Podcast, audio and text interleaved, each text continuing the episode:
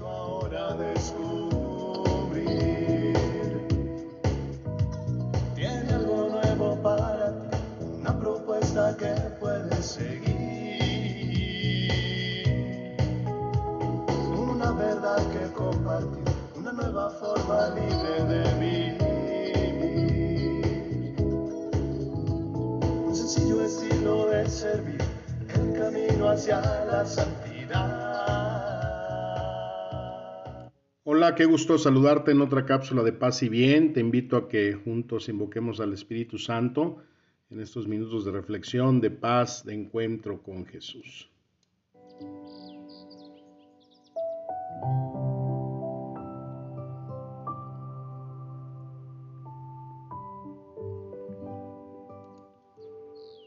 Te comparto el Evangelio según San Marcos capítulo 7.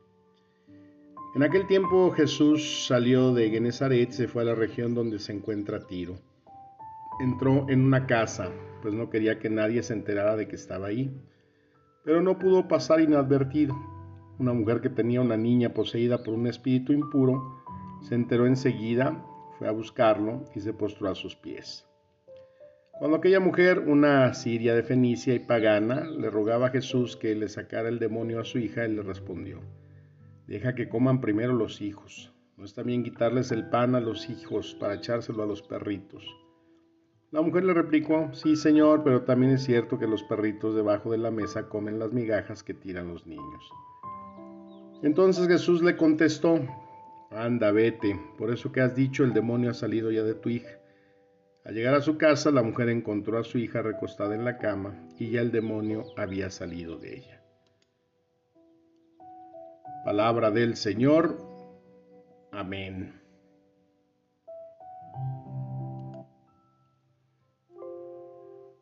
Bueno, pues estaba viendo el otro día una serie que tiene de temática ese conflicto que hay en el Medio Oriente, en donde los conflictos que tienen los israelitas con los palestinos, con los sirios, con los libaneses, pues son conflictos ya milenarios, ¿no?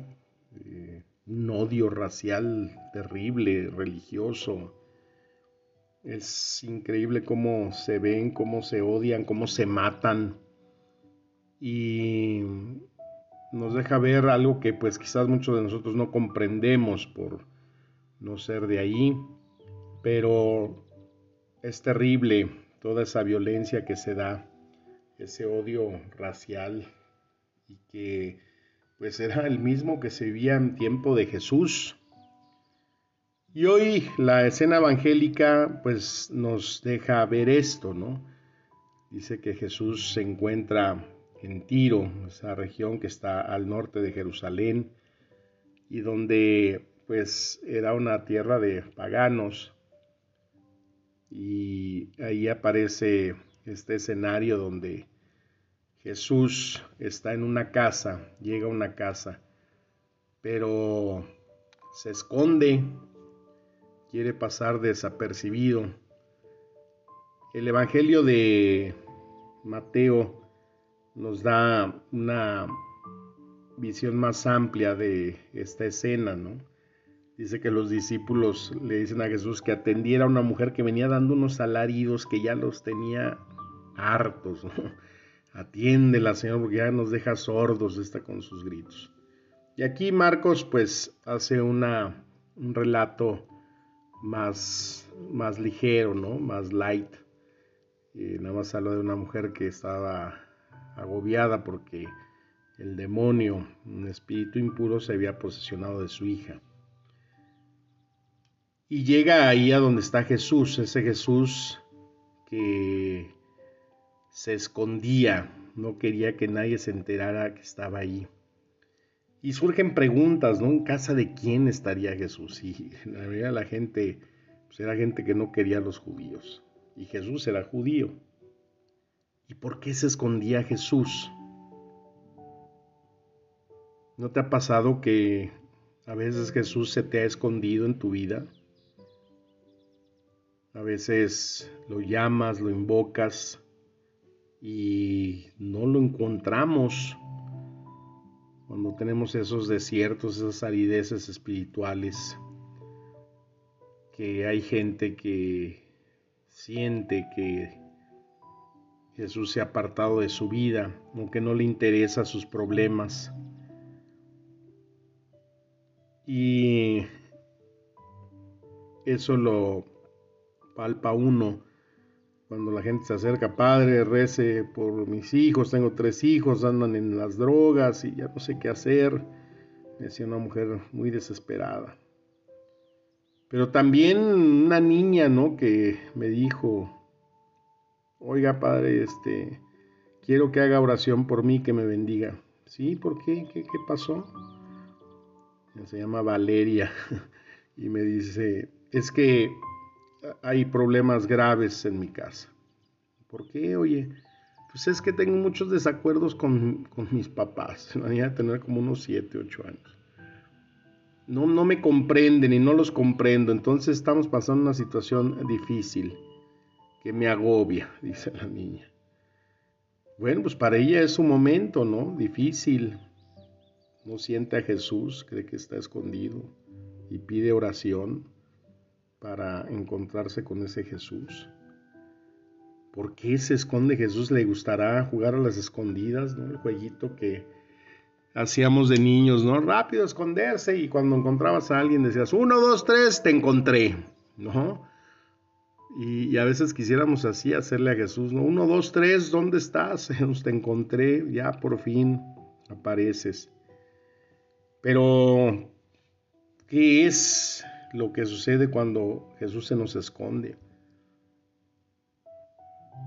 Hoy tenemos el ejemplo de esta mujer. ¿Qué hacer cuando Jesús se esconde? Pues hacer lo que hizo esta mujer. Primero, tener un acto de humildad. No le importó que Jesús era judío, no le importó las diferencias raciales, religiosas, culturales. Nada de eso importaba ni lo que dijera la gente. Ella buscaba a Jesús porque sabía que podía encontrar respuesta a una necesidad que la agobiaba y no era ella en su persona, era ese dolor que un padre siente cuando tiene un hijo en dificultades, enfermo, en este caso una posesión diabólica. Se había metido el diablo en la casa de esta mujer, en su hija. Quizás en tu casa puede estar metido el diablo y no te das cuenta. A veces con esa adicción, ese alcoholismo que hay ahí con alguno de los miembros.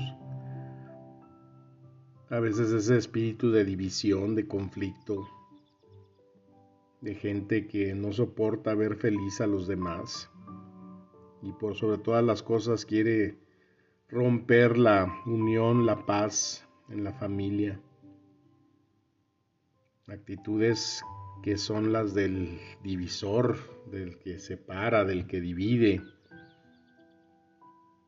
Y esta mujer con todos esos ataviantes, ella va a encontrarse con Jesús con una humildad, aún en las palabras que utiliza Jesús y que en la traducción no la ponen así, ¿no?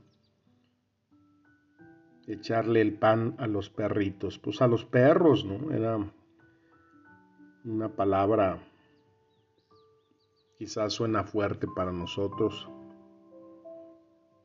Y la mujer replica, ¿no? Señor, es cierto,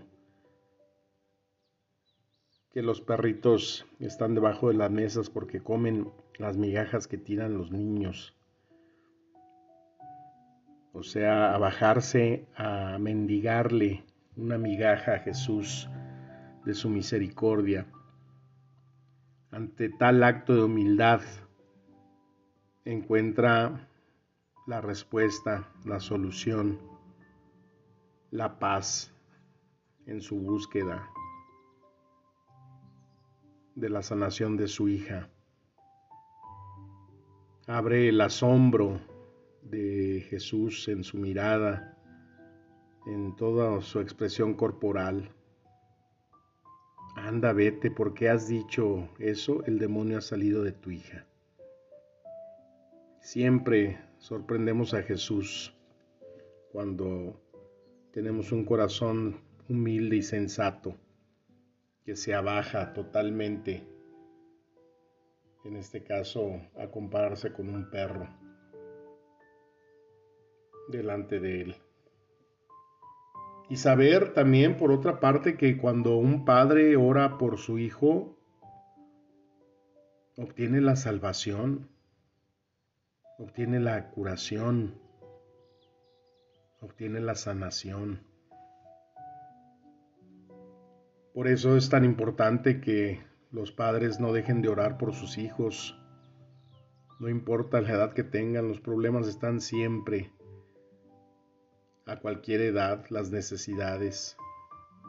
Y a veces no solamente son soluciones materiales, a veces es la enfermedad, a veces un buen consejo, a veces llamarlos a la sensatez de que tomen el buen camino. Y por eso un padre tiene que estar constantemente orando por sus hijos, una madre como esta mujer que me decía, pida por mis hijos que están en la droga.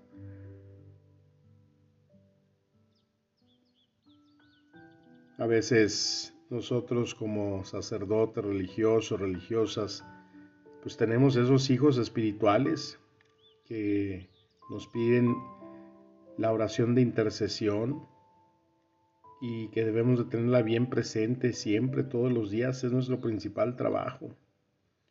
Hay mucho que hacer en la iglesia, pero lo principal tiene que ser nuestra oración, tiene que estar nuestra sensibilización ante las necesidades de aquellos que se acercan y quieren ver a través de nosotros esa presencia de Jesús.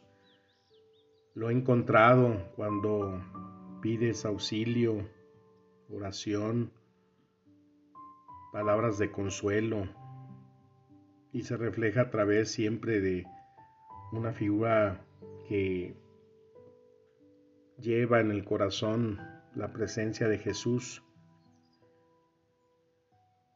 Pidamos entonces siempre unos por otros en nuestras necesidades.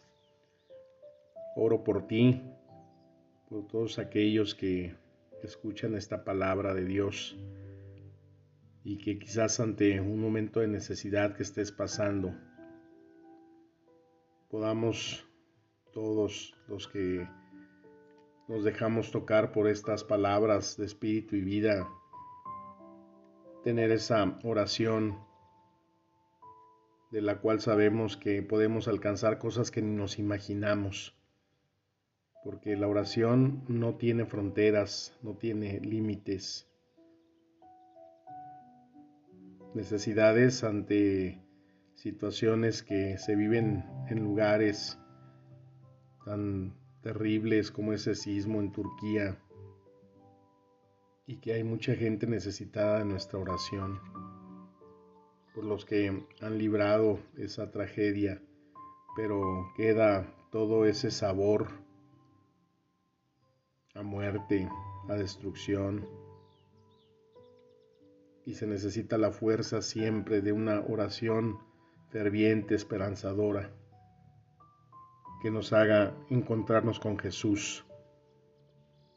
Porque aunque parezca que Él se esconde, siempre va junto a nosotros, muy cerquita. Extiende tu mano, que Él la tomará. Y aunque no lo veas, muy seguramente siempre lo vas a poder sentir que sus palabras nos sigan administrando el espíritu y la vida. Amén. Te deseo un excelente día lleno de bendición y bienestar tu corazón. Un saludo como siempre de paz y bien. Amén.